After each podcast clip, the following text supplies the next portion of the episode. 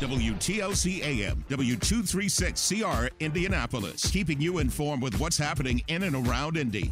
It's Community Connection. Brought to you by Child Advocates, your voice, their future. On Praise, AM 1310, 95.1 FM. And good afternoon and welcome to Community Connection. I'm Tina Cosby. Today is Thursday, January 18th. Sorry for a bit of a little bit of a late start. Had some technical issues that uh, we had to get taken care of with our engineer uh, in my office, and we got it taken care of, and so we're back in here and and ready to go. Um, 317 972 3008 is our new phone number. 317, our new listener line. 317 972 3008. Again, our new listener line number is 317 972 3008. On the show today, uh, fresh off news of one of the biggest Pacers trades in quite a while, we are hoping to uh, nail down and track down our sports guy uh, with the Indianapolis Recorder, Danny Bridges. Um, Danny usually joins us on Thursday afternoons, and if we can locate Danny and get him on here, we will, uh, because we love to talk with him about uh, you know, more with the uh, with that trade that everybody's talking about, all the sports stations. It's it's a biggie. Everybody's talking about it, and of course the upcoming. Um, playoff weekend uh, in the NFL and more and more. So hopefully we can uh, we can nail Danny down. You know, sports guys are busy, um, and especially when a lot of sports is happening. So uh, we'll see if we can uh, if we can track him down. Uh, if we can, that'll be uh, in our second hour at two thirty. later this hour at 1.30, we're going to have that long-awaited conversation with what's being called the clinician led community response team. Now, what that means is this is a team that's made up of a group of licensed mental health professionals who help people in short term crisis situations. This is a team that's called out uh, if someone is in a mental health crisis or a, a, a crisis situation, right? Uh, especially a short term one. Uh, the team, which many feel could possibly help uh, or could have helped or will help with de escalating police situations involving mental health crises. Um, the team is, is here with some news about who they are, what they do. Uh, they're going to be expanding uh, in both hours and in the areas that they now cover, uh, a whole lot more. We're going to get to that uh, coming up shortly um, at 1.30. Um, just a, a, quick public service announcement. The U.S. Department of Veterans Affairs uh, Veterans Benefit and Resource Event. Veterans Benefits and Resource Event is going to be held um, this Saturday in Shelbyville. Shelbyville is smack dab in the middle of our, uh, you know, our listening uh, uh area, so we want to make sure that Shelbyville gets covered as well. Um, it's going to be um, at the 2154 Intelliplex Drive, 2154 Intelliplex Drive in Shelbyville.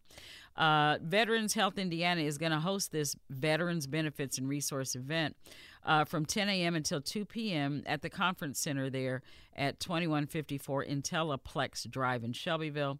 Uh, representatives are going to be on site to answer questions about toxic exposure, health benefits, VA eligibility and enrollment, federal and state VA benefits, filing claims, mental health, women's health, and more. Toxic exposure screenings are available to veterans already enrolled in VA healthcare. Uh, and if you're a veteran, you can start a claim right there on site. Uh, veterans should bring a copy of their DD 214. Again, if you're going, you should be a copy of your DD uh, 214. What, what is that, AJ? DD 214. It's like your. Oh, DD 214. Mm-hmm. Yeah. Okay. It's like your what? It's like your like a copy of your contract if, in the most layman way I can put it. Oh, okay, mm-hmm. okay, copy of your contract. And and you know, bec- just because it's in Shelbyville doesn't mean you have to be a veteran in Shelbyville to go. This is for all veterans. This is just the location. So if you're here in Indianapolis and you didn't get a chance uh, to take advantage of, of one of these uh, these gatherings, one of these conferences when it was here in Indy, uh, there's another opportunity to do so coming up this Saturday in Shelbyville from 10 a.m. until 2 p.m. Again, all U.S. military veterans uh, can attend. It's just going to be in Shelbyville, um, about 15, 20 minute drive east of here, south, east and a little south. Uh, and it's going to be at 2154 Intelliplex Drive at the Intelliplex Conference Center right there. uh, in Shelbyville. No registration necessary or anything of that nature. Um, the only thing required is that you have your DD 214. I said it wrong. I said your DD 214 because I am a civilian. Uh, I was corrected. DD 214. Uh, so be sure and bring that. So that's coming up Saturday. So just wanted to let the veterans know um, about that. Um, again, right now, 317-972-3008. Just want to, you know, just solidify this this number and get it in everyone's um, you know, just get it in everyone's vibration that that is now our new listener line and our new call in number. Um, also, uh, before we get to our, our first guest, I uh, wanted to make everyone aware of an alert uh, that was sent out from the Marion County Public Health Department. Um, apparently, not apparently, this is the fact that hospitals in the county, in Marion County, um, are urging people with mild, and again, I say and they emphasize mild. People with mild illness symptoms are being asked to please not go into emergency rooms or emergency departments at the hospitals for treatment. Again, hospitals in the county are urging people with mild mild illness symptoms to please avoid going to emergency rooms, emergency departments at those hospitals because I'm going to tell you why. The request comes after the hospitals have reported a surge in the number of patients coming into the facilities, putting a lot of places at capacity. Um, meaning they can you know they're they're running out of staff to treat all of these people that are that are flooding emergency departments, emergency rooms, emergency areas at these hospitals. Now, what's going what's why uh, this uh, urgent plea is coming out from the Marion County Health Department is because the increase is causing longer wait times for patients with more serious symptoms to receive priority treatment, which they should be receiving. So, if it's flooded with a lot of folks that don't have very, very serious, uh, you know, symptoms, um, those who do have symptoms, it's going to take longer to get to those who are seriously ill. So, again, if you are experiencing mild or mild illness symptoms, please consider uh, the options below. And I'm going to read directly from a press release from the Marion County Public Health Department. And it reads Virginia A. Caine, MD, Director and Chief Medical Officer of the Marion County Public Health Department, says critical emergency department resources at the hospitals should be reserved for the sickest individuals experiencing a medical emergency. The Marion County Public Health Department, along with the Indianapolis Coalition for Patient Safety, offer the following recommendations for people seeking medical care. So they're not just asking you to please exercise judgment before you decide to go to the emergency department or emergency room, however you you know, before you decide to go to emergency at a hospital. This is what they're suggesting. And again, this is from the uh, the press release. Consider accessing urgent care sites or pharmacy-based clinics if symptoms are mild. And they describe uh, what a mild symptom would be, like a sore throat, cough, low-grade fever. Uh, these are what are described as mild illness symptoms uh, in the press release. Again, they're asking you to consider going to like an urgent care site or to even a pharmacy based clinic. You know, you've seen those clinics like at Walgreens or CVS or what have you. If your symptoms are mild, and mild symptoms include a sore throat, a cough, or low grade fever. Um, the other thing, check with your medical provider or local hospital website to determine what alternatives may be available such as telehealth or online healthcare options. So the you know the online healthcare options are really really popular. Um, almost all insurance companies uh, cover that in some way, shape, or fashion. So, um, you know, telemedicine and telehealth uh, may be the route to take if you're having mild symptoms. And again, these mild symptoms are described as um, uh, sore throat, uh, cough, and, and low grade fever. Uh, so they're saying check with your medical provider or your local hospital website to see what alternatives may be available to the emergency room, okay, such as telehealth or online healthcare options. Uh, they're suggesting that you wash your hands frequently, especially before eating, uh, after using the restrooms, and after coughing or sneezing. Ideally, cough or sneeze into your elbow, not your hands, and that makes sense. Clean and disinfect commonly used surfaces in the home like doorknobs, toilet handles, faucets, light switches. Clean those, you know, just just disinfect them. Stay home from work if you have illness symptoms and keep children home from school if they are sick, when they are sick. Again, this is a big one. And I hear a lot of people complaining about this. There, and and uh, a friend of mine was just telling me the other day about a coworker right next to her that was coughing, hacking, uh, talking about how miserable they felt, and uh, you know was I guess subsequently by a manager was sent home. But uh, the damage, a lot of the damage had been done because they had been there and you know came into work anyway and said I don't want to sit home. There's I'd, I'd rather be at work, but you're sick, so you need to stay home. So anyway, stay home from work if you have illness symptoms, and keep your children home from school when they are sick. I know it's not always uh, convenient. It never is. Illness never is. But do the best you can, please. Um, also, in that press release, it's saying uh, there's still time. It's still not too late to get vaccinated. Vaccines are available for all three of these respiratory viruses the flu, COVID 19, and RSV. And again, it is not too late. Now, these viruses will circulate for several weeks. In fact, flu often does not peak until late February or March. Uh, the press release concludes that following these options can make a difference and allow for the sickest of patients to access care more quickly. And again, if you are really, really sick, the last thing you want to do is to have to wait um, on care because of an overloaded, uh, understaffed uh, ER with people that you know uh, just aren't really as sick as as maybe you would be. So um, there, uh, there we have it. Again, uh, the Marion County Public Health Department. Um, in hospitals are asking people with mild illness, and that is described in the press release as sore throat, cough, low grade fever. If you have these things, consider other options. Please do not flood the emergency rooms, those are to be reserved for the sickest of patients so that they can get the sickest of patients to care as quickly uh, as possible. Some of the options urgent care uh, and telehealth, um, and consult your physician uh, before doing that. So, again, that advisory from the Marion County Public Health Department. Um, so there is the advisory. Uh, here's another advisory again for veterans. Uh, just get your DD 214s. Uh, and if you haven't done so um, and haven't found out about your benefits and, and resources uh, to help you, there's another event. The VA is having these uh, events throughout the area, throughout our entire listening area. This one just happens to be Saturday in Shelbyville. Uh, it is from 10 a.m. until 2 p.m. Uh, in the Intelliplex Conference Center. 2154 Intelliplex Drive, Shelbyville, uh, Indiana. So uh, there are our two um, uh, public uh, service announcements. We got more, but we wanted to make sure that, that everyone uh, heard about those first. As we were saying, still ahead, we're going to be talking about the clinician led uh, response team and really excited to be talking with them.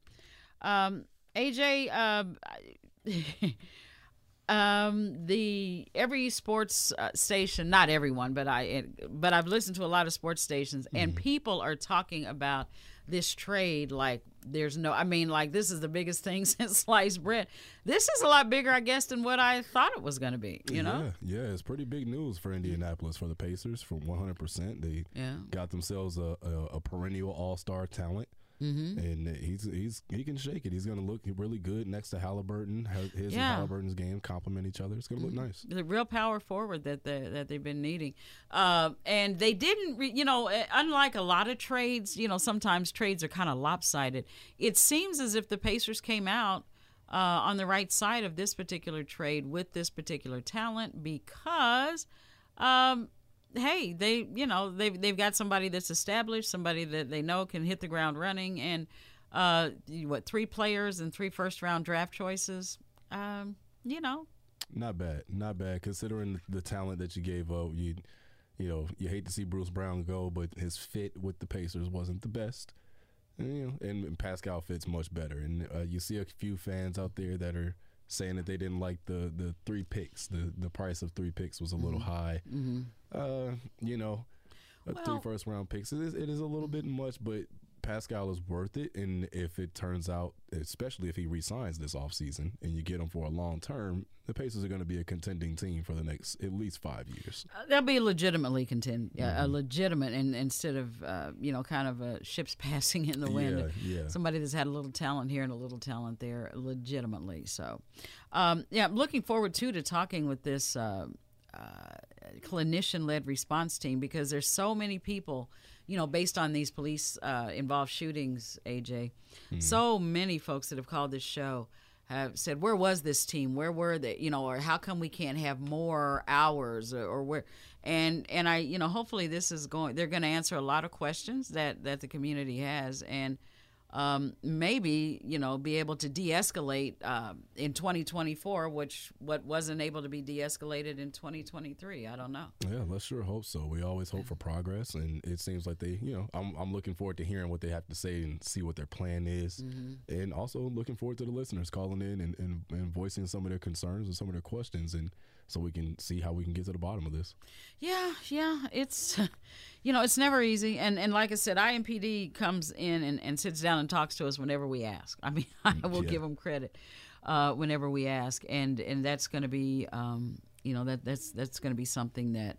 Uh, I want to be talking to them about, you know, throughout the course of the year because I, I think the team is fine, but I still think that there is a certain amount of training and awareness that officers must have. Because in one of these instances and I'll, I'll, bring this up with the, the team when they get here but in one of these instances there were negotiators several. Mm-hmm. uh, and uh, you know deadly force was still used. So uh, you know the temperament officer temperament i think might be something that we need to because you know it seems like they just lose patience um, I guess I don't. I don't know. I don't know. I can't really say. Yeah, it's a hard call. A hard call because I've, I've you know, when I was reporting, um, both in in Tennessee and here, uh, I recall vividly being almost, you know, we reporters. We're, you know, we were about to change shifts and said, well, no, keep the same one on the shift because uh, where there were uh, SWAT team and negotiations and and tense uh, situations, you know, sometimes involving hostages, sometimes involving people. You know, they, they just. Uh, it seemed like they the police would just uh, spend a little bit more time. You know, mm. they wait it out, and now it seems like nope. You know, I mean, that's what it seems like. I'm sure that every situation is different, but um, you know, it just seems like patience gets worn pretty thin, and they just say, okay, that's that's enough. Mm-hmm. And uh, you know, the, the claim that uh, fear for their life, you know, this qualified immunity, it's always a reasonable one. But uh, mm-hmm. I don't know, AJ. I don't know. It's but, it's a lot. It's a lot to go through.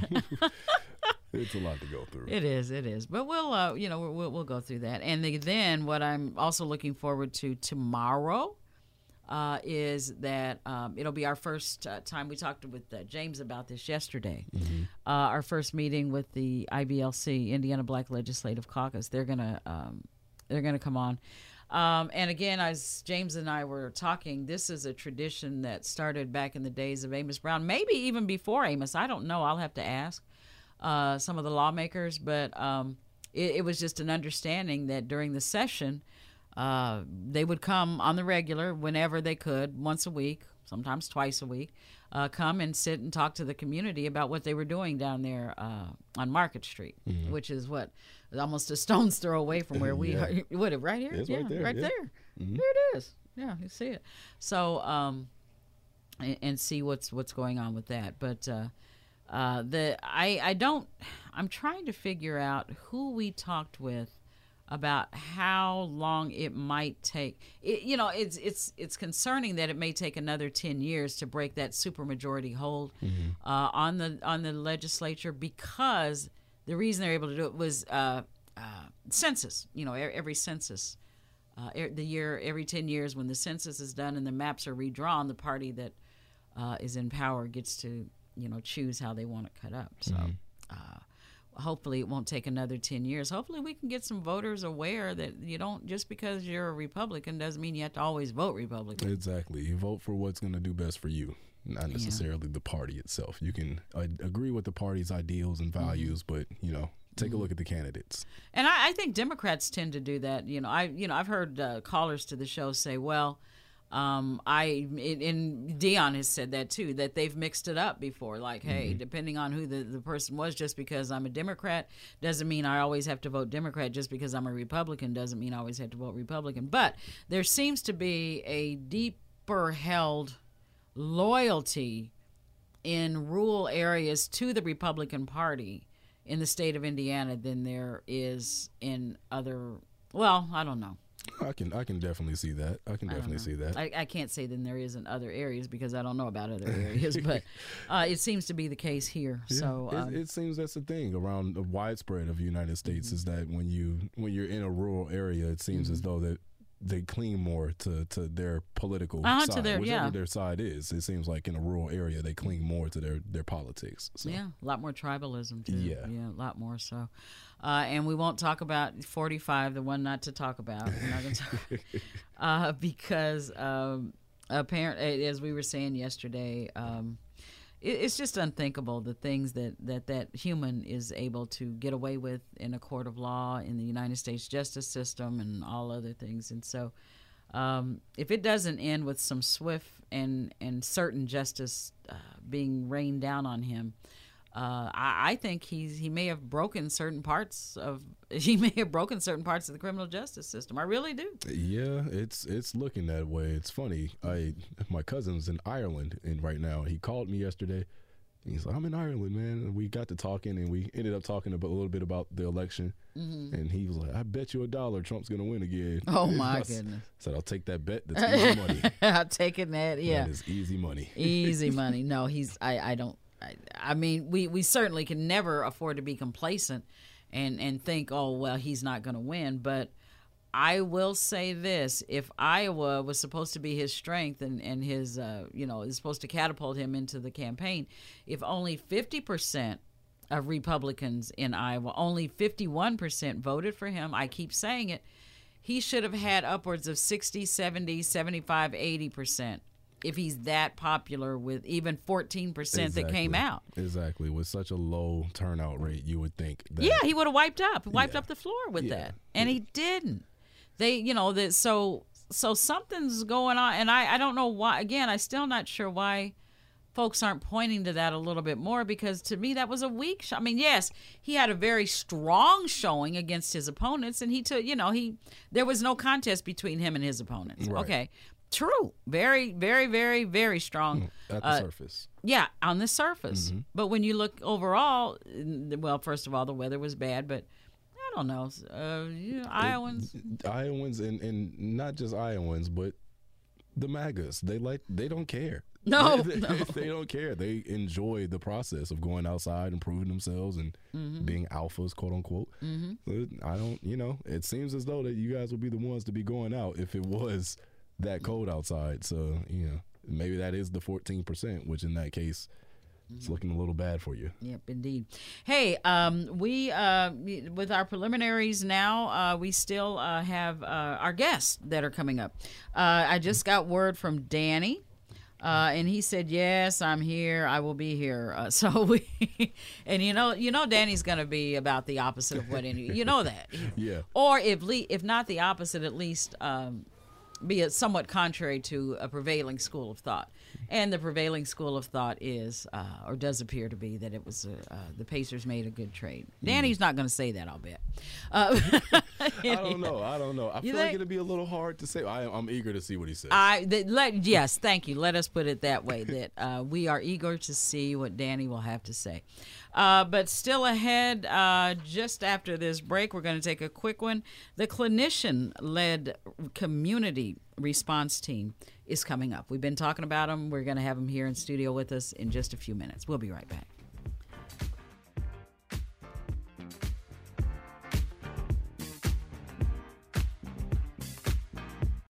Let's get back to the conversation. It's Community Connection with Tina Cosby on Praise AM 1310, 95.1 FM, Indy's Inspiration Station.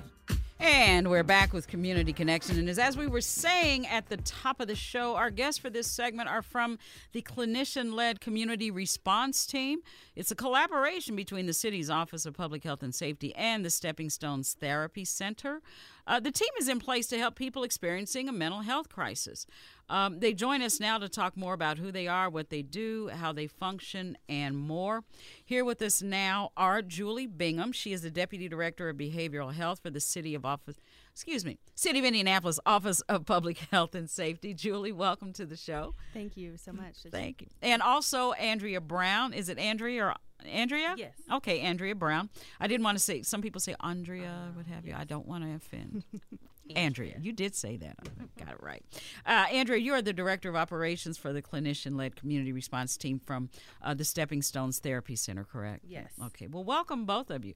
so, um, first of all, um, tell describe what what we're talking about here when we talk about the collaboration between the two um, and how it first came about and and who you are and what you do yeah so um, Stepping Stones Therapy Center mm-hmm. is an agency that provides mental health services. Um, so, with the community um, clinician led community response team, we mm-hmm. are responding to those who are experiencing mental health crises. If they are calling 911 as opposed to having law enforcement inv- involved. So our clinicians are responding um, without law enforcement to mental health crises. Mm-hmm. Okay, and so so Julie, Julie the, yes. the, the city's involvement here. Absolutely. So the Office of Public Health and Safety has been um, avid about making sure that individuals have quality services and access to mental health care. And so, with mental health crisis that is happening across the city of Indianapolis and Marion County, um, this program is unique to be able to serve individuals that are experiencing a mental health crisis. So it mm-hmm. funded by the Office of Public Health and Safety, which is, and it's a city program, but it is operated by Stepping Stones Therapy Center. Okay. So what constitutes um, a crisis, and what what's the trigger that gets that that puts you all in motion, that puts the team in motion? So, a mental health crisis could be a number of things. It could be um, someone who is um, obviously experiencing any type of anxiety, um, grief, um, a panic attack, um, anything in, in regards to, to their mental health. Um, so uh, the way that we get involved with these individuals, with our neighbors, is someone calls 911 and they say that they are having a mental health emergency or they have are witnessing someone mm-hmm. having a mental health emergency and we are dispatched by 911. Oh, okay, go ahead. And go I ahead. was just going to add to that. So, like Andrea said, you know, if if somebody is concerned about a family member or a neighbor or a friend, they can call 911 themselves. Do, now, does someone have to call 911 and then the dispatcher has to make the decision to put uh, a call out to, to the team, or can someone call the team directly? Um, right now, we are funneling our calls um, through 911. Yeah, yeah. So it's at the discretion of the dispatcher, then, right? So, how does that work?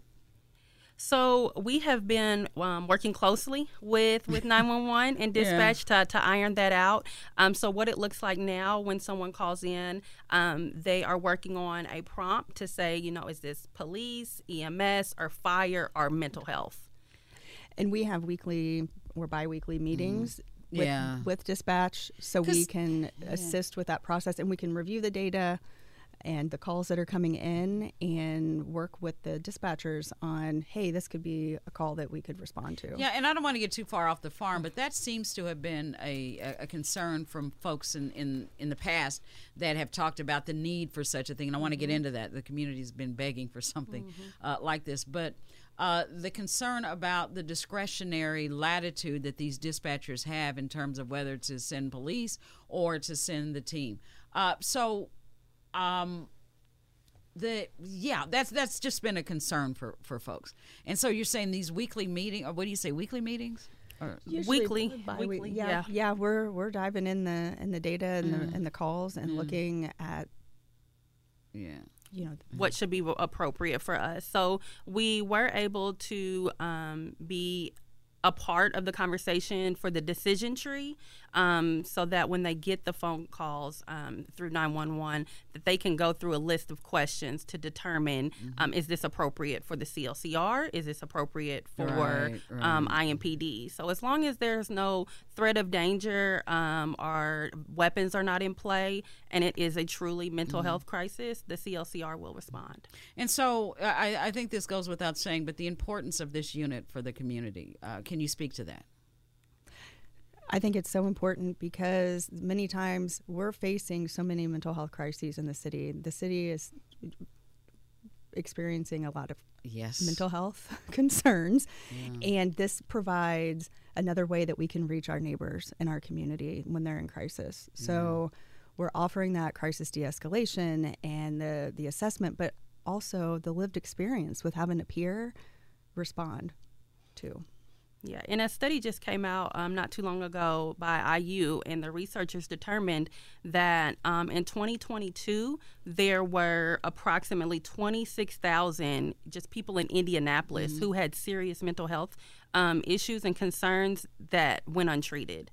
Um, so that number alone, just in Marion County, um, is is alarming, and mm. and we understand the importance of meeting people where they are and providing those those interventions. 317 972 3008. 317 972 3008.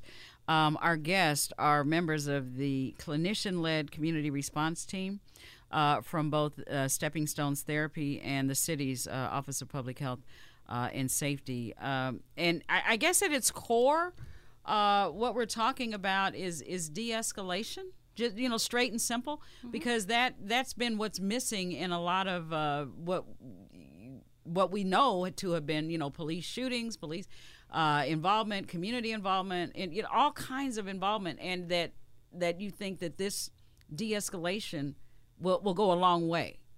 Absolutely, um, de-escalation is the pretty much the forefront of what we're doing um, in meeting our neighbors where they are, doing crisis interventions when appropriate, and assessing the situation. Mm-hmm. And a lot of the times, the calls that we're encountering, the people just want to be heard um, and understood. And, and not be judged and and that's where our team comes in with that empathetic lens as clinicians therapists mm-hmm. social workers um, and peers with lived experiences so so how does this work? Okay, you, you, the call goes into the to the dispatch. Dispatch says, "Hey, um, I think that this fits the criteria for uh, the team." Then what?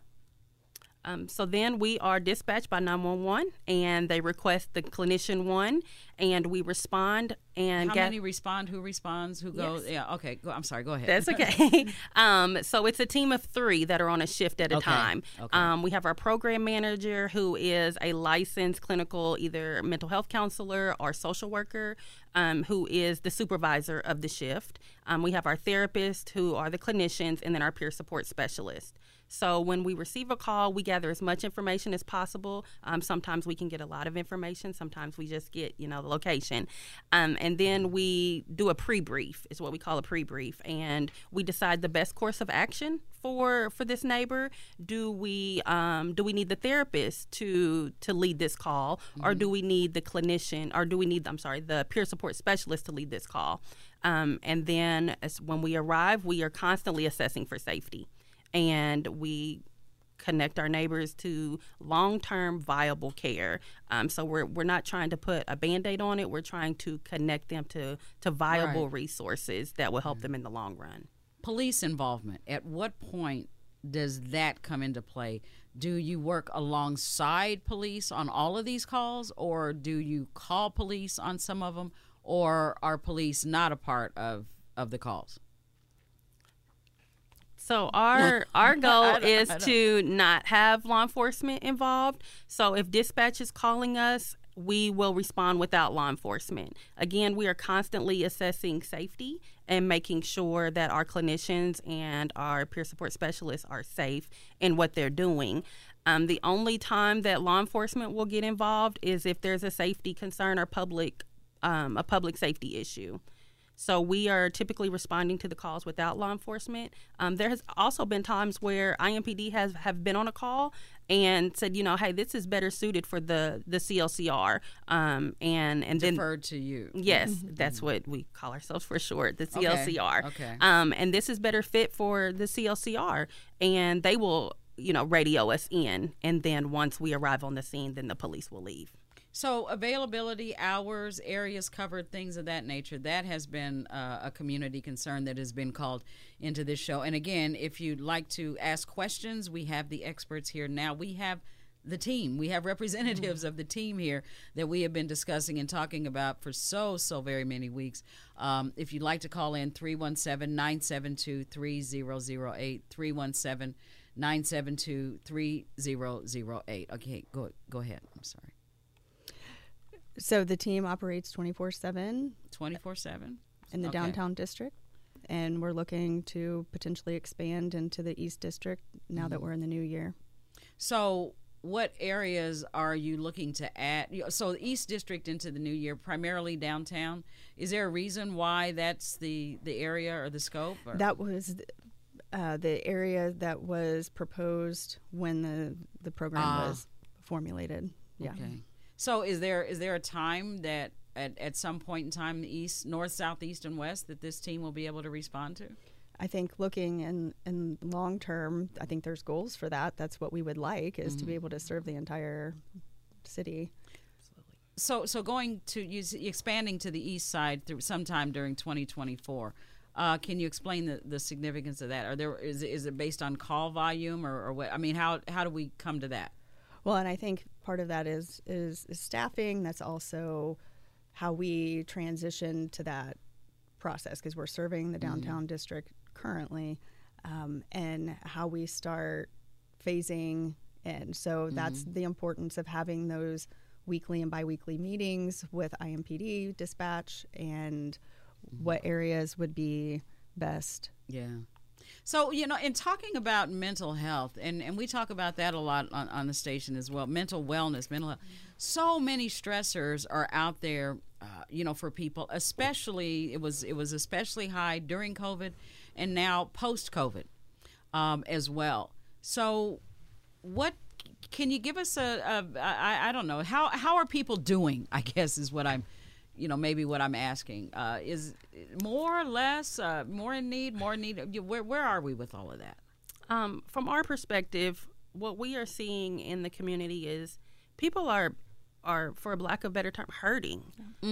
Like there is a lot of pain and suffering um, in our community, in and around our community, um, and people, like- like I said, are just wanting to be heard um, and be understood, um, and and have an empathetic ear. Mm-hmm. Mm-hmm. they want to be able to to say what they have to say and have somebody listen to them and mm-hmm. in a time that they're hurting and in Yeah. pain What what what are some of the drivers? Um, i know that a lot of times in just the research that i've seen um, just some sort of loss or pain um, that they're experiencing or going through you know they we don't know what that person's experience is but in their mind it's a painful experience. And so um, lots of grief and loss um, and being able to know how to manage those emotions. And sometimes you know that leads to even more painful thoughts and feelings where they might contemplate wanting to take their life.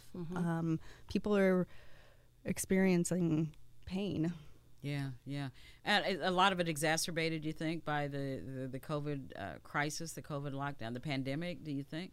I- That's what we hear. I, I would I would say that um, absolutely, um, but I also think that what came out on the other side of that is the um, the dialogue started with how important it is, like what a toll that took on people's mental health, um, and it spotlighted the importance of people taking care of um, not just themselves but one another. people seem to be i uh, for lack of a better phrase on edge a little bit more. I mean if you're standing in line at the grocery store you know somebody want people want to it's like I don't know. You're you're right. Maybe people are hurting, angry, or what have you. But you you you feel a lot of times, and and I think that takes a toll on your mm-hmm. mental health as well.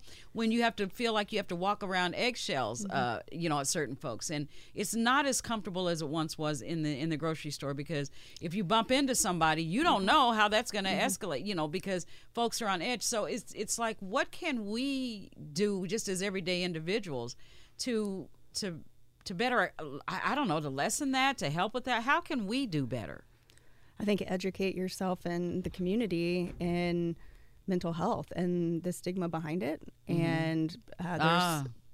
prevention mm-hmm. um, advocating for the community um, becoming a part becoming an advocate um, and learning more you know there's trainings mm. that even just basic level trainings that individuals can can take like mental mm-hmm. health first aid um, and other programs that can raise awareness. Oh, QPR and yeah, QPR. QPR. Yeah, That's like absolutely. mental health first aid. Mm-hmm. It's kind of sort of like, um, and the you you talked about the stigma, and boy, oh boy, oh boy, mm-hmm. are there stigmas associated when you use the word, you know, in mental health stigmas, especially in uh, minority communities, mm-hmm. especially among males you know it, it's mm-hmm. it, it, goes along sexual you know uh, sexual gender lines i should say mm-hmm. gender lines and and um, and others uh, and the uh, the ability to to pierce and to break through some of those stigmas is is a, is a unique ability indeed mm-hmm. um, what are your thoughts about how this unit, the establishment of it, and the fact that you're you're you're up and running, and, and what are your thoughts about how that may help uh, with the stigma? Um, I think it would. It's going to help greatly. Um, we have a diverse team of mm-hmm. both males and females um, from diverse backgrounds, mm-hmm. Um, and I think that's going to to put a face, especially with our peer support specialists who have that lived experience, um, to put a face to say you're not alone. Um, this is, you know, this is um, one in five people have some type of diagnosable mental health um, concern. Mm-hmm. So I, I, think it's just going to be important that people see themselves in mm. our in our clinicians so so that again they don't feel that stigma so if i see um, a a black gentleman who is coming to assist me or somebody who looks like me mm-hmm. that that i can um, connect with um, then then that's when the the stigma and the shame is mm. is lowered when you can see yourself and the people who are offering you and providing you support. Yeah, and I think it's the compassion that the the staff has to be able to deliver the the, the quality care and services to the community. They mm-hmm. want to to be doing more. They want to be helping, and so you know now we have people to call and mm-hmm. for people yeah. to respond. Yeah, yeah, so. and I I just wonder how that's how the community what, what, how do you think the and again if you would like to join the conversation uh, please feel free 317-972-3008 317-972 uh, 3008 we're talking about the cl- clinician-led community response team ah say that tina A clinician-led community uh, response team. But it's it's it's an important team and it's an important concept, and it's one again that that we we talk to people about all the time. How do you think the community is gonna gonna respond to this? How, what do you think? What are your thoughts? I think this is something that the community has been vying for for a long time. Mm-hmm. Um, so I, the the res, um, reception that we have gotten has has been positive from from all community partners mm-hmm. and um, just the neighbors in in the community. So it's mm-hmm. it's been a breath of fresh air yeah. for for a lot of our neighbors who are constantly met with um, the threat of being um, put in jail or um, emergency um, detained in the hospital. Um, it's it's a group of people who are you know hands off and just trying to offer the best um, viable resource. Okay, go and ahead. And I often get when can we do more? You know, mm-hmm. when can the team be all over the city? So mm-hmm. people are excited about this. They want to know how we're going to be able to preserve it and be able to continue to expand and so the team is more or less first aid though right i mean first aid and then the referral is from that particular um, I, I, don't know that particular incident or whatever when you make a run that particular run a re- does a referral always result in from a run Um, not all the time. Really? Um, sometimes, Hmm. like I said, it's just it's because at the end of the day, our neighbors have the autonomy to decide what they want. Mm-hmm. We're not going to force anything on anyone. Um, so if they say, you know, yeah, yes, I have a mental health crisis, but right now I don't want, you know, your services. They have They have the right They to- have the right to refuse that. So um, it doesn't always end in a referral, but as trained clinicians um, and Mm. trained individuals, we offer those those options Yeah. to them. 317 972 3008. 317 972 3008.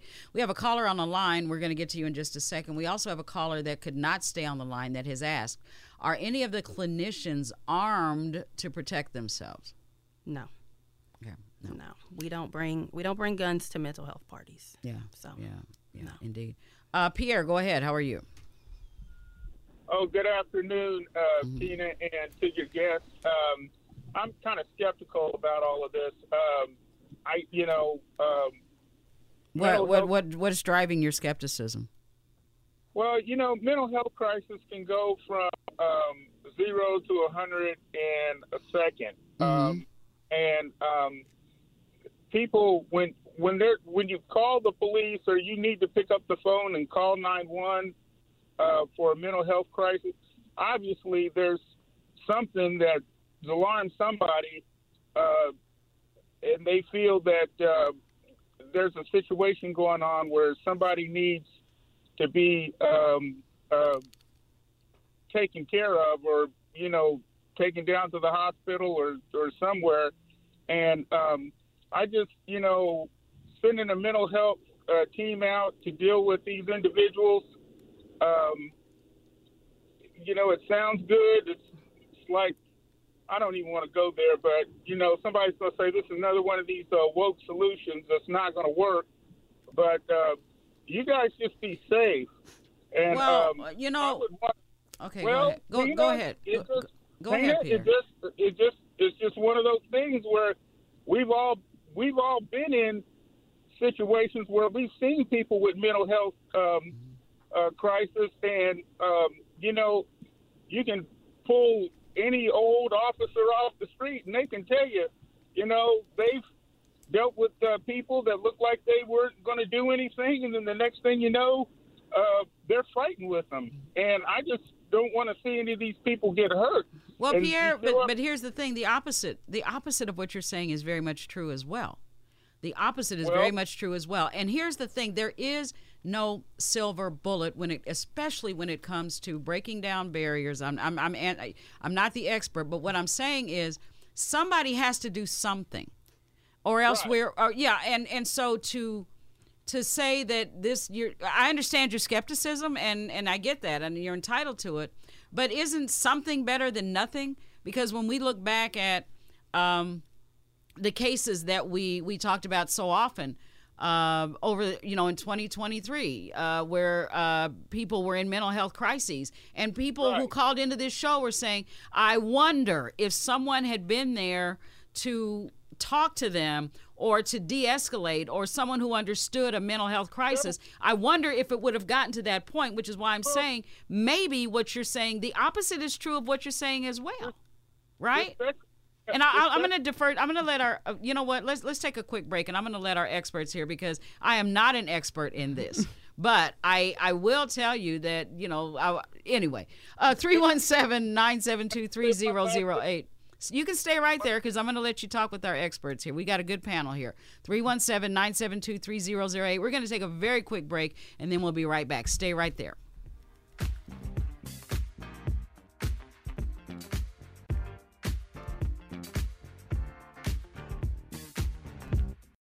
WTLC AM, W236CR, Indianapolis, keeping you informed with what's happening in and around Indy.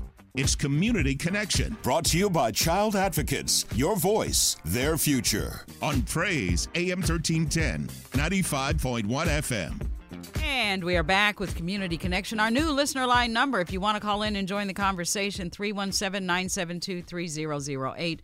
317 972 3008. Our guest, Julie Bingham, Deputy Director of the Behavioral Health of Behavioral Health, City of Indianapolis's Office of Public Health and Safety, and Andrea Brown, Director of Operations for the Clinician led Community Response Team uh, from the Stepping Stones Therapy Center.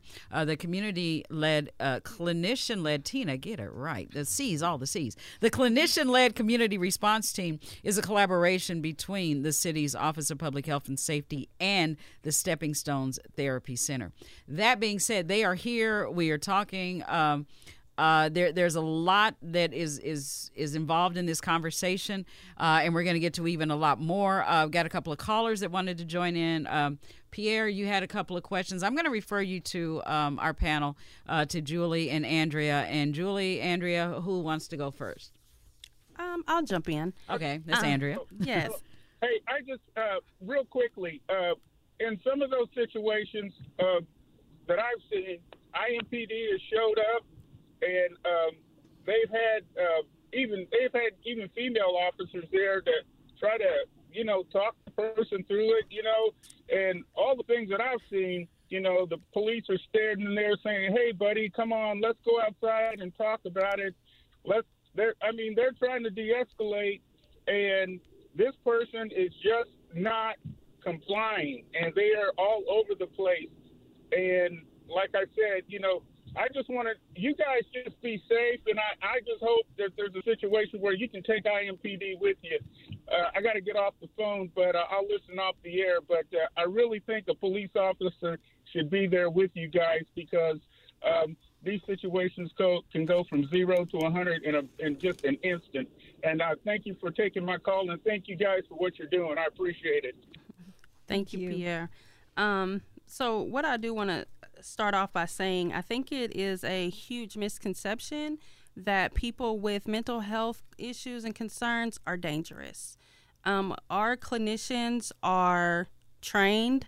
Um, they are. I mean, this is this is what they went to school for. This is what this is the groundwork of their education is um, therapeutic interventions. So I think once we once we kind of get past people with mental health issues are dangerous. Once Stigmas. we yeah, Stigmas, once we get past that, um, I think we can we can understand where the clinician um, led response team comes in. Yeah. Um, I think people also may not realize in certain communities that um, officers and lights and and guns Yeah. is is a trigger within itself and can exasperate a situation.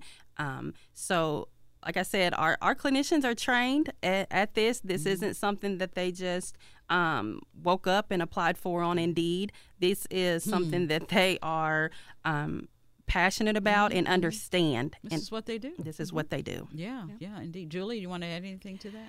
No. No, I would just um, echo what Andrea said that, you know, we do have to start somewhere also with being able to offer crisis de escalation. Crisis, yeah, crisis de-escalation indeed. And I, you know, I asked this question off the air, and I'm glad, Andrea, that you mentioned it on the air. Is that uh, be, because one of Pierre's points was you need the police with you, and I was saying d- d- sometimes wouldn't the police sometimes agitate the situation? Absolutely. Yeah. Absolutely.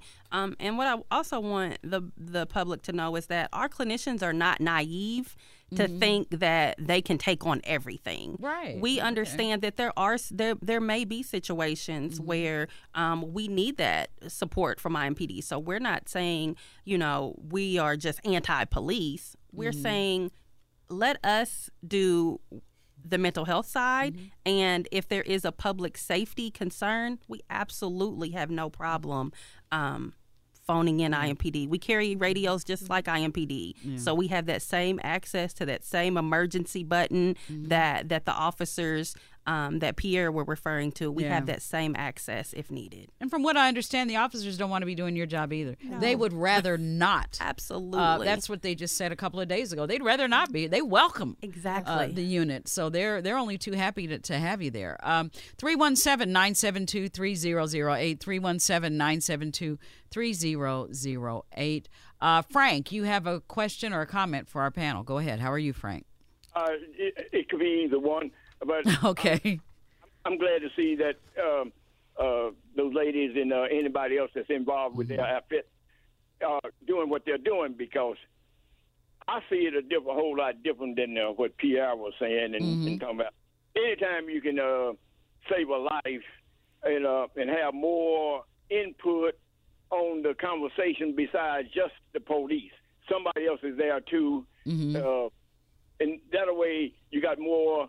Then when it, it was making these uh, these these these decisions, uh, uh, just with one with the police department or with the with all them other departments that that you got Mm-hmm. going that you got you got more you got more say so there and, and and you can put more in it as long as you're being honest about the whole situation because you're there. You're looking at it and you hear everything that's going on.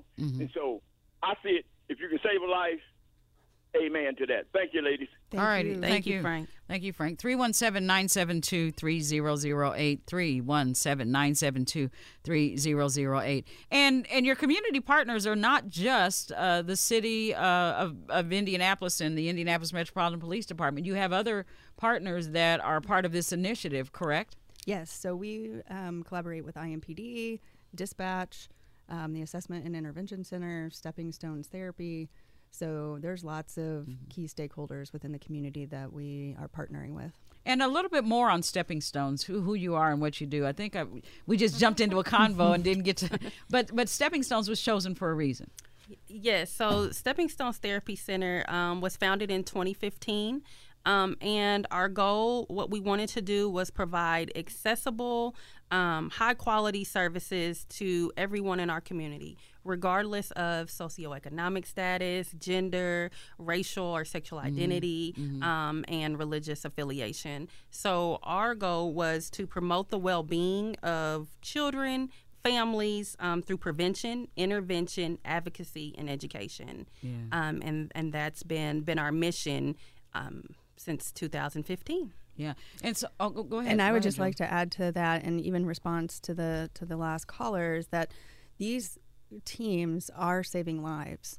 They are going out and assisting these individuals and meeting them with where they're at, and sometimes we're meeting them on their worst day, the the day that you know they've maybe suffered the most pain that they've had. Um, and it could be a really bad day for them, and they might be contemplating more serious actions. And the team is able to save lives by being able to do these crisis assessments, the de escalation, meeting them where they're at, and offering that compassion. Yeah, yeah. Well, uh, we had another caller that could not stay on the line. He's one of our colleagues here, Dr. Tommy Brown. We love Dr. Brown. Uh, but Dr. Brown is asking uh, Does this organization provide presentations to groups who gather daily uh, to, pre- is it prevent or present? Uh, present their services because this is something that the churches have stopped doing. And Dr. Brown is also a retired pastor. Apparently, uh, there was a point in time when churches used to do this, uh, uh, entertain presentations, and Dr. Brown feels as if they're not doing it as much. So uh, again, he's asking: Does uh, this collaboration, this this uh, this clinician-led community response team, do you do presentations and go out into the community? and? Yes, and Andrea and I could even tag team that together. I was at a presentation last evening for um, an organization for a church, so um, that's How, how's how how how might one arrange that? Um, with Stepping Stone, they would just um, go to our website. It's um, www.steppingstonetc, um, stands for Therapy Center at the end, dot org. Um, and you just hit the contact us button, and and uh, we will respond and set up a, a presentation. I've been doing um, presentations for for local community partners um, since about July. So I am, um, I, and me and Julie both welcome welcome that opportunity to educate anyone that we can. So so on on on the regular, I mean, you're up and operational now. I guess it varies, but r- roughly how many calls a day does this team get? The community-led uh, clinician, I'm sorry, clinician-led uh, community response team. Um, as far as the tem- total of number of calls so far, it's been about 144. But As far as daily, I think it varies based on, um, you know what the need is and at that time. So there could be days that it could be higher, um, higher call volumes, and then there might be other days where um, there might not be as many calls. Yeah. And there are days like um and I guess to be it, it's a lot of calls is is relative. So a Yeah. typical crisis response um the average time to from the beginning to the end is about two and a half hours. Oh wow. Okay. So so we're thorough um, in what in what we're doing. So so the average um, capacity that we would have in a in a twelve hour shift is about five five calls in a shift. But but but the the time spent on on a crisis is two and a half hours. Uh, to to from crisis to de-escalation, Mm-hmm. two and a half hours. That is phenomenal, considering what we've heard uh, that has happened with law enforcement. and making sure they have the resources at the end of that assessment. You know, if they need to be linked Oh, yeah. to a counselor, if they need to be linked to a higher level of care, they're they're leaving with that information Yeah. and have that that resource. Yeah, and the team is assessing that at the beginning of each shift. So we're not just um, blindly referring people to to different organizations. Um, the beginning of the shift, our team is calling these resources to say, "Hey, if we run into this, how many beds do you have available? Oh, I see. Um, how how quickly could we get in for an intake?" Um, so we are vetting the services that we are connecting our neighbors to. Is that overlapping any of what the dispatcher does? Because I, I know sometimes dispatch knows these organizations and, and who how bit. So I guess you do it in conjunction with that as well. Yeah. We typically do it on our own. On your own? um, because we want real time um, I see. data, I see. Um, and and again try to alleviate as much pressure as we can on our dispatchers. Well, we have been getting a hard wrap that you ladies have to go, and so I'm not going to ask any more questions. But is there anything that um, we didn't get to that you want to share before we have to let you go? And again, the uh, resources for people who may want to get in touch with you or schedule a presentation or something like that. I want to make sure that we get that in as well. Um, as far as contacting me, um, my email is julie.bingham at in.gov or at indy.gov. I'm sorry. Mm-hmm. That's Um, okay. I've been and- doing it all. I've been doing it the whole show. I'm like, trying to get um, so and that's something that- Indy.gov. Yes. And, okay. and- yes, and then I would get with my the communications team and with Andrea, and we can Mm-hmm. um, collaborate together on how we can do that. Yeah, and for more information on um, Stepping Stone Therapy Center, it's um, www.steppingstonetc.org. SteppingStoneTC.org. Yes, ma'am. All righty. Thank you so much, Julie and Andrea. You've provided a wealth of information and a whole, whole lot of hope. Um, you know, for the community, um, it's great to hear about the expansion. It's great to know that uh, this unit is available 24 seven, um, uh, and it's great that it's here to stay. Uh, and we cannot we cannot thank you enough for all that you do. And hopefully, come back and tell us uh, tell us tell us give us an update. Tell us how it's going. Oh, we You- the, welcome the that. door will always be open. You can Thank always you. come back. We really appreciate it. Thank you. We Thank you. appreciate you. All right. Such a pleasure Thank to be here. you. Thank you. Pleasure was mine. And we'll let's take a quick break and we'll be right back.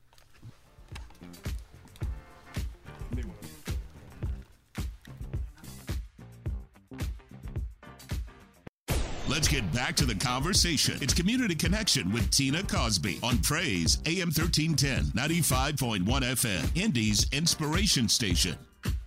And we're back with Community Connection. What a good conversation, and um, you know, uh, there you, you just good vibrations from these folks. And um, I got to believe AJ that um, this thing is going to grow.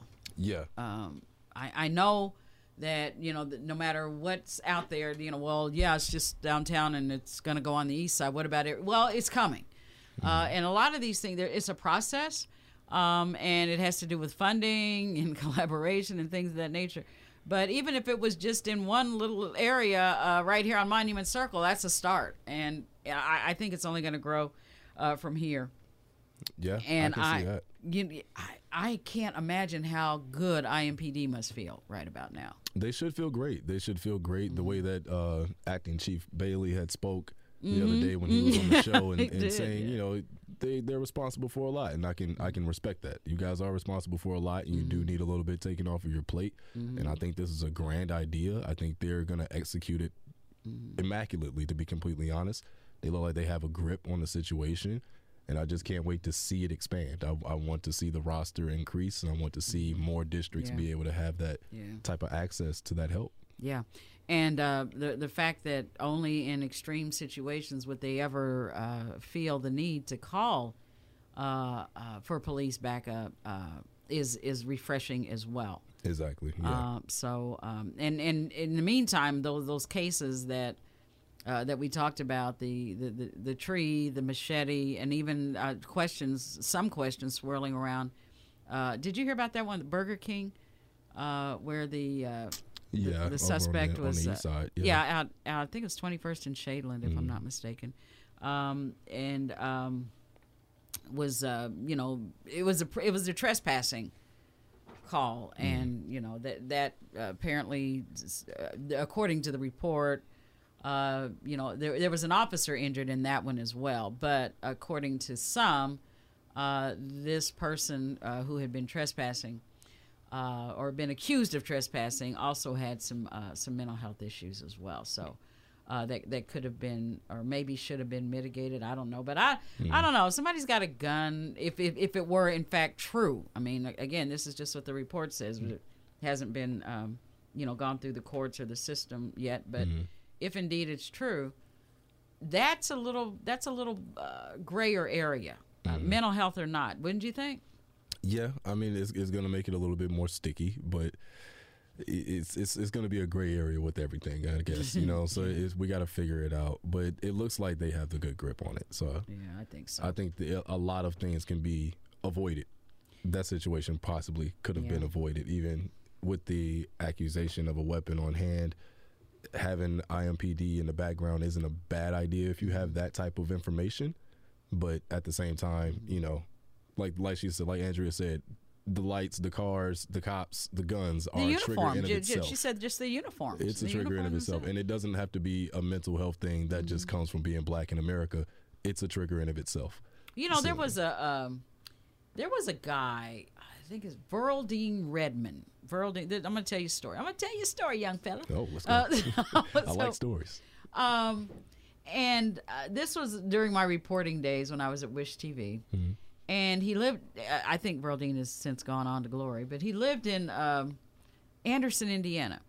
And he made headline. He was a white, a white gentleman, very tall, slender white gentleman. Um, uh, frequent offender, you know, commonly picked up for um, uh, public intox. I mean, just I don't know, for lack of a better phrase, may have even been considered the town drunk. Although if I say that, somebody's going to call and say Tina.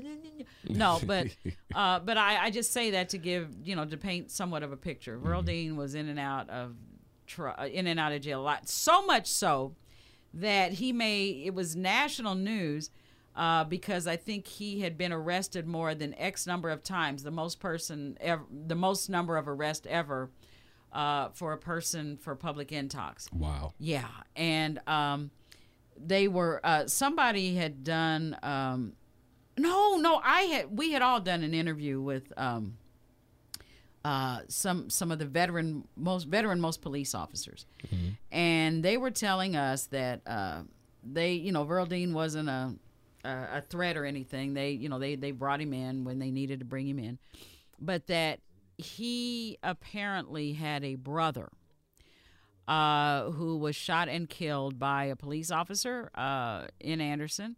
Um, and uh, the police officer had a blue, uh, you know, a blue uniform, right? And so legend has it, or so be it was. So it was told, and I hope I'm telling everything exactly the right way. But so it was told that every time, you know, if Verldine got a little bit too tipsy, little bit too much of the grape or wine or whatever it was that he drank, if he saw uh, a, a blue a blue uh, uniform, a blue police officer in a blue uniform, he'd go crazy and he would have a flashback because he said a, a, a police officer in a blue uniform killed his brother and he loved his brother. So Oh. yeah, so the blue police uniform in Anderson, Indiana, was Verldine's trigger when he got drunk. Wow. Yeah, and so to say to ask uh, the question now, was there some mental illness in there somewhere? Probably. yeah. There's an intersectionality, a, a, a strong intersectionality between alcoholism and, and mental illness in, in a lot of ways. So we're told. So um, I say that because I remember This case was like 20, 30 years ago as well.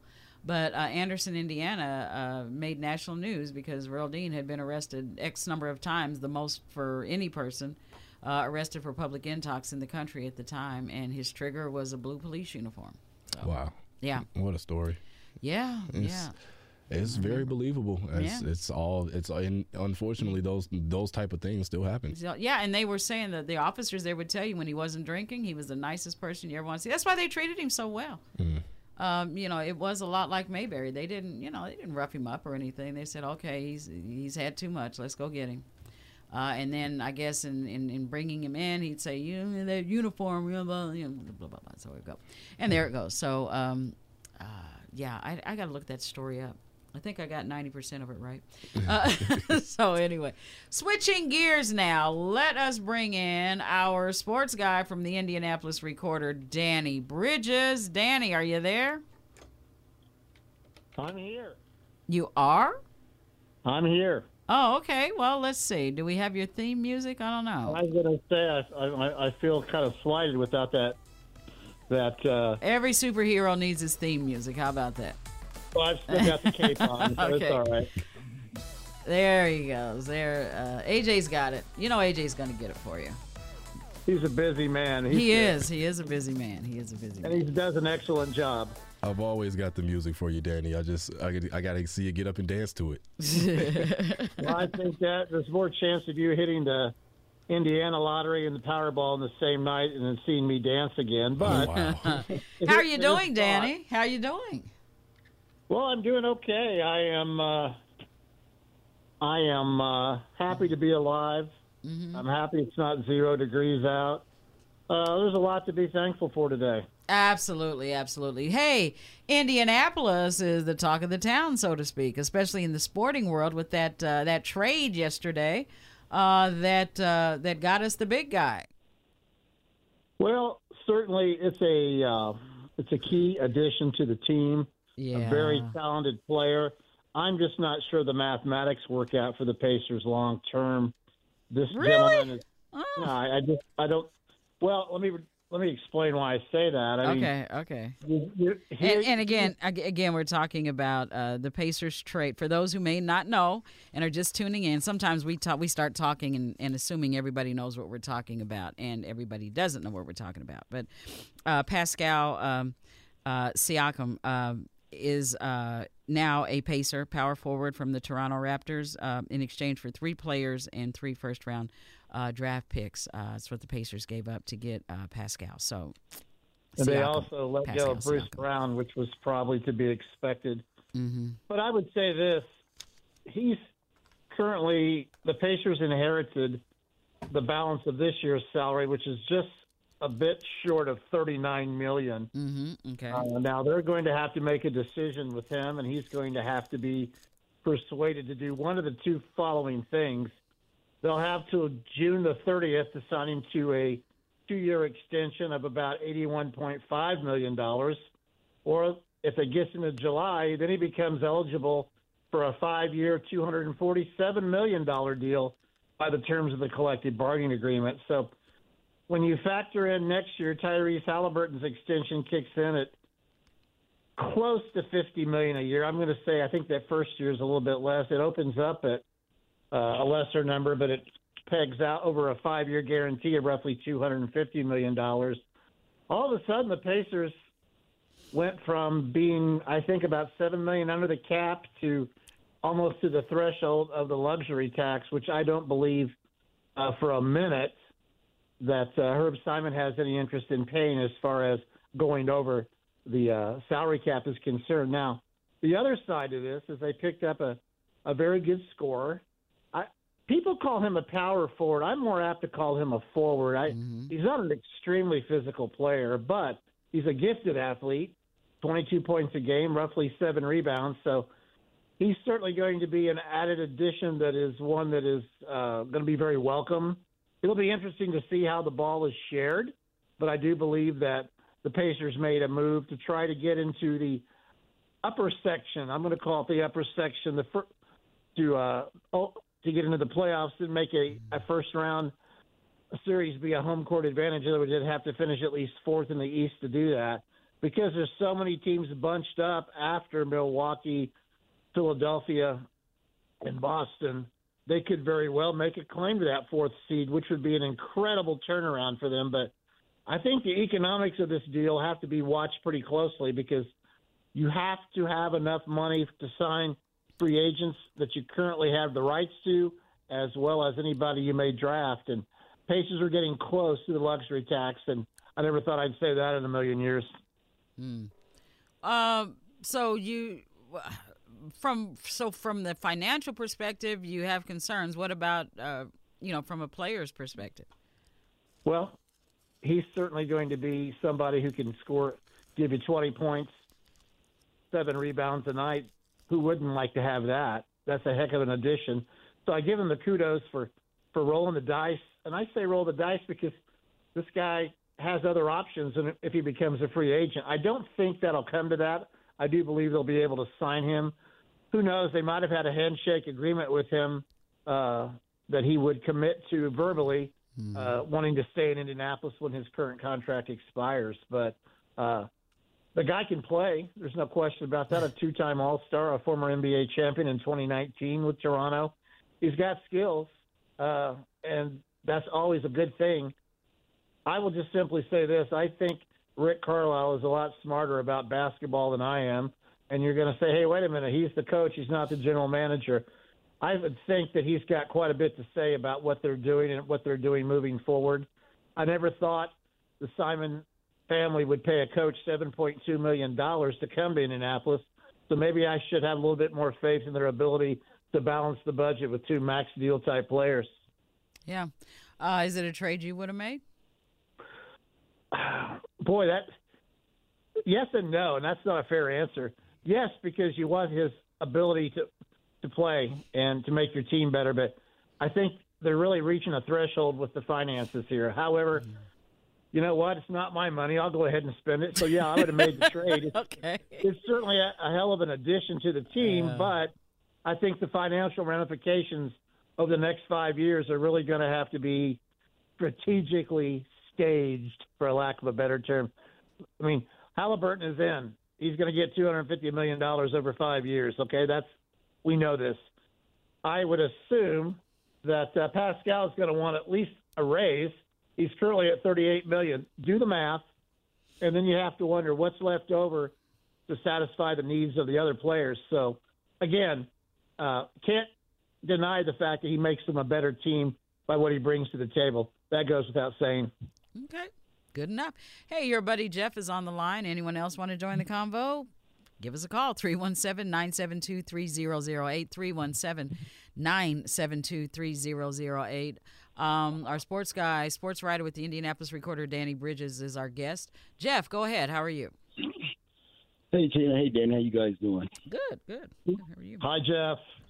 Hey, how you doing, Danny? Danny, I got to ask you this question. No, Mike McCarthy, the, the head coach of the Dallas Cowboys, obviously his job is safe. My, okay. But there's a rumor mill going that the reason he's still there is because there's no takers. Not even Belichick wants to go to Dallas. Are you hearing the same thing? Because of well, you know who. Oh. well, rumors get started every year at the end of this or toward the end of the season, especially mm-hmm. when a number of coaches get fired. I do believe Bill Belichick will coach again. I do believe he would want the same type of authority. The Falcons and, are interested. Yeah, the interested. same type of decision making ability that he had in New England. Uh, I, I think the main thing is it's not a fire sale for Bill Belichick. He's an extremely wealthy man. He's an accomplished coach. Maybe he sits out a year and reflects on what the next move is for him and what's best. I don't think he wants to go anywhere where there's not a capable quarterback in place and have the authority to have decision making capabilities. So, um, you know, I don't know a whole heck of a lot about Jerry Jones other than obviously he wants to control things. He signs the checks. He's an owner and a general manager, which is a rough combination for uh, yes. coach. Yeah, that's that's tough.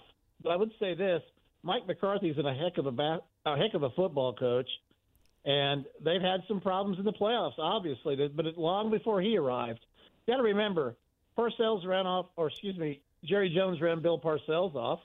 and he waited too long to pull the trigger on Jason Garrett. So his track record as a NFL executive is questionable. But uh, I do believe this: if some reason it doesn't work out next season for Mike McCarthy and Bill Belichick is available, I think they're going to have some dialogue. But I think the difficult part in that situation would be for Jerry Jones to relinquish authority and input because let's face it, the reason that Belichick was so successful in New England is twofold. Number one, Tom Brady. Number two, a very uh, good owner who said, "Hey, this is your baby. You rock it. You run this thing. I'll sign the checks." And uh, you never saw Robert Kraft making personnel decisions publicly speaking. Anyway, did he have meetings? Did he have talks with Belichick? Of course he did. But ultimately, Belichick made the decisions. Six Super Bowl victories prove he was not too bad at it. And, you know, he's going to coach again if he wants to. And uh, I, here's an interesting thought. How about he takes a job and brings in Nick Saban as his uh, head coordinator? Wouldn't that be fun? Ah, that's a good, that, that's a good angle. Well, I mean, people don't realize how far back those guys go. I doubt that would ever happen. I think Nick Saban has had enough of coaching. I think he's had enough of the name, image, and likeness in the transfer portal, as well as the fact that he's 72 years old, extremely wealthy, a successful businessman in the luxury automobile industry as well. A lot of people may not be aware of that. But to your point, uh, yeah, I think Bill Belichick would have difficulties in a Jerry Jones environment. And uh, I thought the press conference that Mike McCarthy did today was a was a bit insightful and also a bit embarrassing in the same breath. But the guys won 12 games over the last three last three years. A lot of teams would certainly like to have that in their ledger, and uh, I do believe he's a competent coach. And but I'll also say this real quickly that I don't think the Green Bay thing was an absolute upset of epic proportion. You take Micah Parsons and CeeDee Lamb off of that Dallas team, and it's a pretty even match team for team. Jordan Love's got a hot hand right now, and, D- and Green Bay's playing pretty doggone yeah. well football. I kind of like them in 10 points at San Francisco, but that's for entertainment purposes only. Also, Danny, you always you know, say that. also, for entertainment purposes only. Green, Green Bay, Green Bay plus 10 over San Fran. Okay. So what about Jim Harbaugh? You think he'll take the Chargers job? I think it's his if he wants it. I also think that uh, he's in a, a, a very interesting position. Michigan wants him to stay in the worst possible way. So if he stays there, he's going to get a raise. And a recent report shows he wants language that guarantees he wouldn't be fired over infractions that might be out there that are pending that he hasn't had to serve notice for. Uh, that's an interesting perspective. But let me say this if they haven't fired Jim Harbaugh by now, they're not going to with a national championship feather in his cap. That guy can control that football program in a way that he might not be able to control an NFL franchise. The Chargers certainly have a very deep pocketed owner. Uh, they've got a beautiful stadium that they share with the Rams. Uh, there's a lot of positive things. Oh, yeah, they've got a great quarterback as well. So if Harbaugh's going to go to the NFL, I think it's the Chargers. But something tells me he's going to leverage an NFL job into a big raise at Michigan. That's just my take. Okay. Also, real quickly, real quickly, the Lions. Well, defensively, they're for real. Uh, they're going to have to play better uh, than they did against the Rams. Now, of course, Tampa Bay is not a real daunting opponent, but they're playing with house money and they're pretty loose, and they've got two really good wide receivers. So there's a chance for them to go into Detroit and play some pretty competitive football. But wouldn't it be something if the Detroit Lions, and right now, from a Las Vegas perspective, they're on track to be in the NFC title game. That's incredible. Uh, their coach deserves a lot of credit. I think he's obviously the coach of the year in the NFL, but that's just my take. And, you know, I really thought that they dominated the game offensively running the football against the Rams, but yet they only won by a point. So I guess a couple things they need to button down are their secondary allowed a lot of passing yards to Matthew Stafford, who is a great quarterback. Possession receivers at his disposal. He talked about that after the game. I thought the Rams blew the opportunity to win the football game. So that being the case, Detroit is definitely going to have to tighten it up this weekend. I do believe they're the favorite. Obviously, they're probably going to win that football game, but whoever's waiting for them when the dust clears from the Tampa Bay game, if indeed they're able to advance, is going to be a very formidable opponent. And if Green Bay could somehow upset the 49ers, who would have ever dreamed that two teams in the same NFC Central would be battling it out for the NFC crown? That's incredible, especially when you talk about the futility that surrounds the history of the Detroit Lions. But uh, I, I tell you, they're fun to watch, and uh, that place will be rocking this weekend. And uh, it's it's going to be tough for Tampa Bay to beat them. And all of a sudden, you've got the Detroit Lions in an NFC title game, and that is a heck of a story. Okay, uh, looks like Jeff is good. Uh, Jeff is good. Hey, on, a, on another note, um, any word on uh, Irsay, how he's doing? I mean, there was a, quite a revelation uh, that that broke yesterday as well. We had two big, uh, two big stories uh, that broke within the last couple of days. Have you heard any Well, more about how he's doing? I always, I always say this.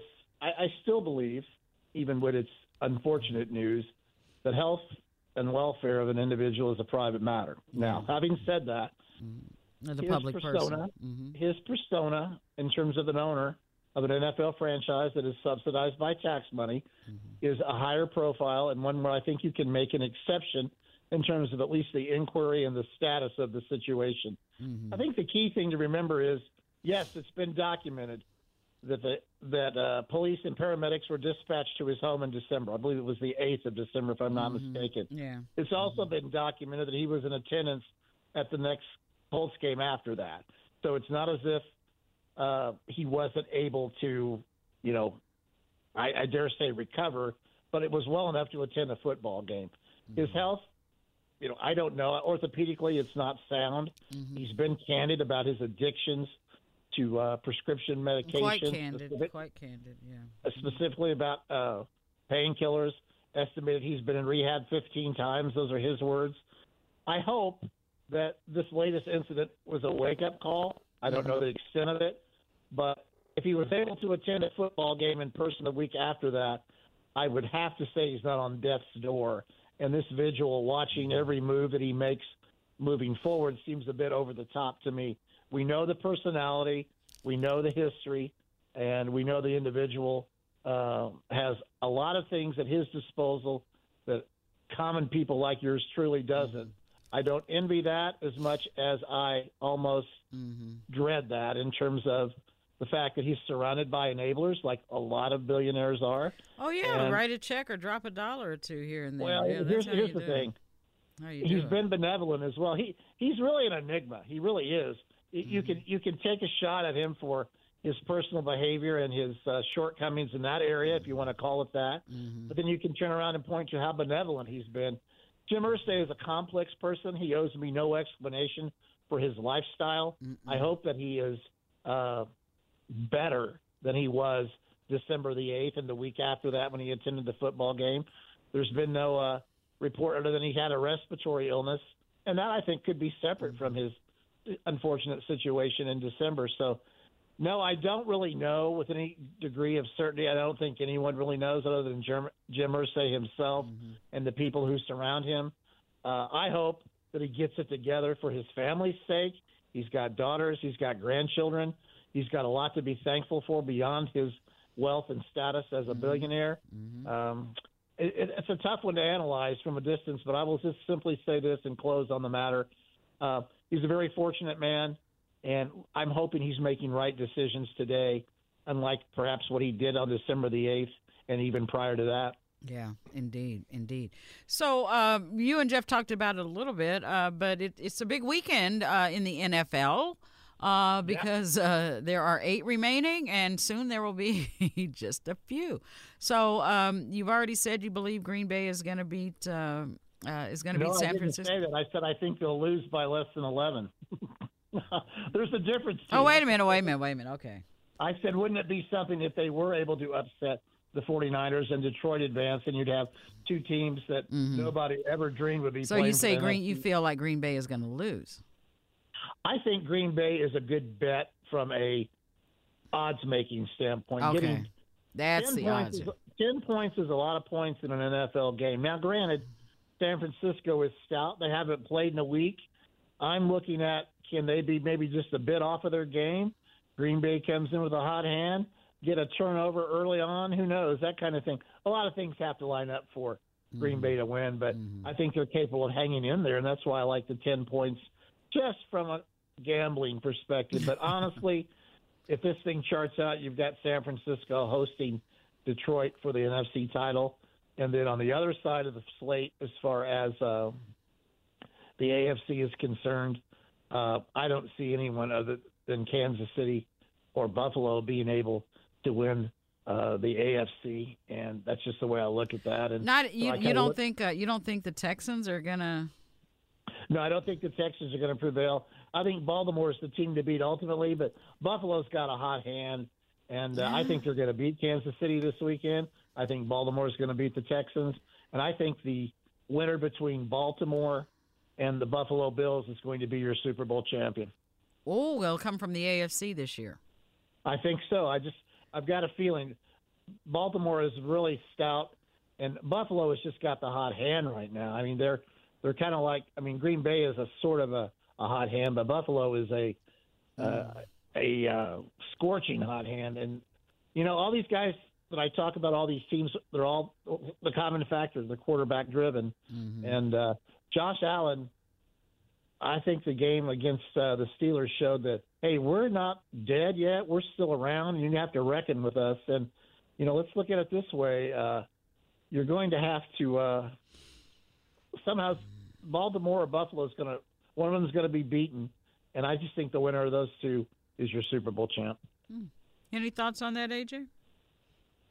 I I like it. sorry? I like it. I You I, like it? Okay. I AJ like the. uh, it, yeah. I do like the Packers. I do like the Packers to upset Yeah, the they Packers. got a hot hand, and you Yeah. know what? I, people said that it was a huge upset in Dallas. I don't believe that. I don't think that at all. I do think Dallas, man for man, might have been a little bit better team. You talk about Lamb, you Mm-hmm. talk about Parsons, but let's let's look at this.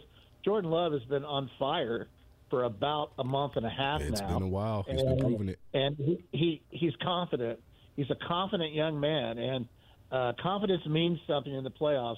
Look, it's going to be loud and difficult in Santa Clara when they roll into town this weekend, but uh, I just think this is why the NFL playoffs are interesting, and this is why America loves professional football. It's the best time of year for this sport, and uh, it's being watched globally now, and it's being watched very closely, not just in Las Vegas uh, by the odds makers, but uh, it's a good time to be a football fan. That's for sure this weekend. Hmm. Yeah, I, I don't know who I, I it, well. I, I, I will say, and I've said it several times, I am so very impressed with uh, C.J. Stroud. He is an impressive Absolutely. talent. He, could he could he go into uh, the game this week and, and, and, and pay a masterpiece? I think he's quite capable for throwing for 350 yards and a couple of scores. But the pressure's on their defense. Baltimore is a physical football team, mm-hmm. and I just don't see them losing at home. But to be honest with you, no one thought the Green Bay Packers would stroll into Arlington Stadium, or Arlington, Texas, rather, and take the Dallas Cowboys apart like they did. So, not looking for that kind of performance from Houston. But boy, they really have to play on top of their game to survive. I just don't think there's enough there to beat the Ravens in their home park. Yeah, we'll see. Okay. Interesting, interesting, interesting. So, um, so what else is going on? Well, a lot of stuff is ramping up for the All Star game. I am still holding out hope that somebody will step up and buy a number of tickets for the All Star Saturday evening and disperse them to less fortunate children in the Indianapolis community. Okay. Go to any bus stop uh, in the IPS district in the morning and look at the number of kids who wear NBA jerseys over their shirt, who wear the sneakers, who support the NBA. Um, I, I just feel like they're getting shut out, and I will we'll credit the Pacers. They're pro- they put 2,500 tickets toward the cause, but All Star Saturday night should be free. I've written about it. People are, are tired of hearing me talk about it. I'm going to get off the soapbox, but a lot's going on with the All Star game. A lot of money's changing hands. A lot of positive things for this community.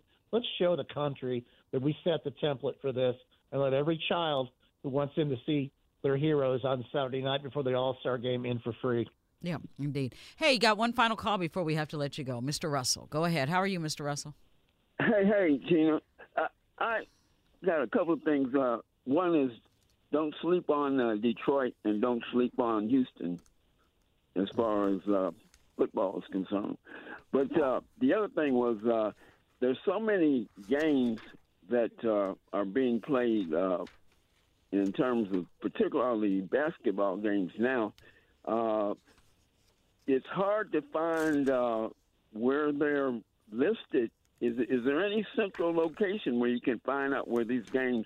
A lot of times on the news they say, "Well, this game has happened," but you know, if you don't know about it, you've missed it. So, uh, is there any central location that you know of where all the games are listed and if they're going to be televised or not?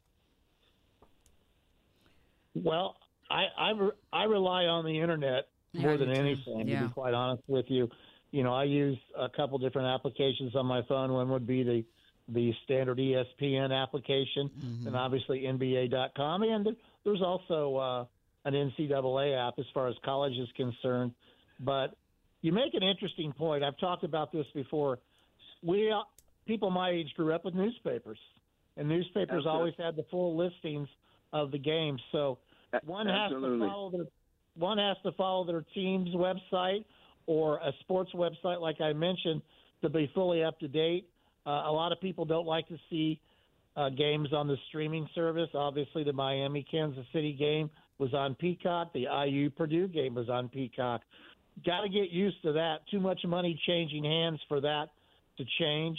And uh, the bottom line is that's the new modern world. But to your point, sir, I, uh, you know, if you have IndyStar.com on your computer, they still provide a pretty good listing. But I kind of try to go directly to the source, and I use ESPN for daily NBA and college basketball scheduling. It's pretty easy to access. If an old man like me can do it, I know a young guy like you can. I don't know about the age thing, but but uh, that might that might be that, that that might be something that the recorder might want to look into. You know, in terms of uh, those those kinds of listings.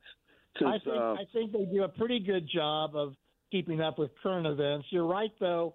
Uh, real time scheduling and real time results of sports, whether it be NBA, Major League Baseball, um, obviously the NFL, and college football and basketball, uh, are are certainly something that would, is is worthy.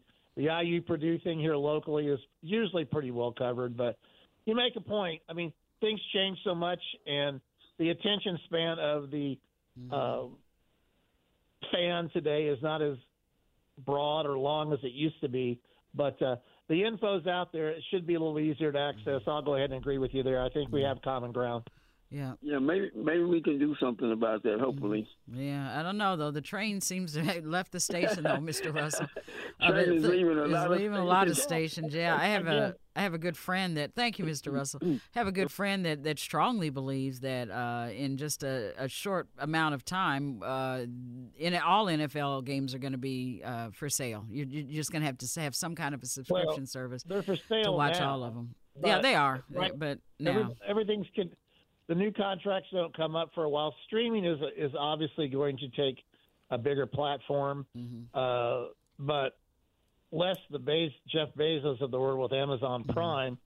I don't know that there's enough money out there in the streaming world to compete with your Fox, your NBC, and your CBS and your ABC, ESPN. So somebody could step in and, and change my mind, but uh, whatever they just whatever the check is written for, uh, the first uh, letter is a B as in billion. Actually, it's MB, multi-billion. But uh, Mm, there it goes. yeah, you're, it's sad that things have changed in that way. But you know, a lot of people don't have any use for newspapers now, but you can still read them online. And I do know that uh, the Indianapolis Star, as much as it's changed, much to my chagrin, uh, still does a good job in listing schedules for IU, Purdue, the Pacers, the Colts, and the conferences and leagues that they play in. All right. Okay, well, we'll have to leave it right there because we are short on time. But Danny, thank you as always. We'll be talking with you soon, and I'm gonna, I'm gonna uh, look at this again. Is it Green Bay plus ten uh, over San Francisco? Is that what you said? I like Green Bay plus 10. Keep in mind, they can lose by nine and a half or less and still get money out of the deal. I'm talking about the handicapping perspective only. Okay. All right, I'm gonna remember that If the 49ers don't win, I'll be shocked. But I thought that Green Bay had their work cut out in Dallas, and they showed me differently. we'll Thanks see. for the time, always. Right. Thank you, as always. We'll talk to you again soon. And that's Bye. all the time we have for right now. We're always Praise AM 1310 and 95.1 FM, Indy's Inspiration, our website, praiseindy.com. Willie Moore Jr. on the radio is up next. Thank you as always for listening. Our new call in number, don't forget 317 972 3008. That's our new phone number. As always, be safe and be well. We're back tomorrow. Until then, I'm Tina Cosby, and this is Community Connection.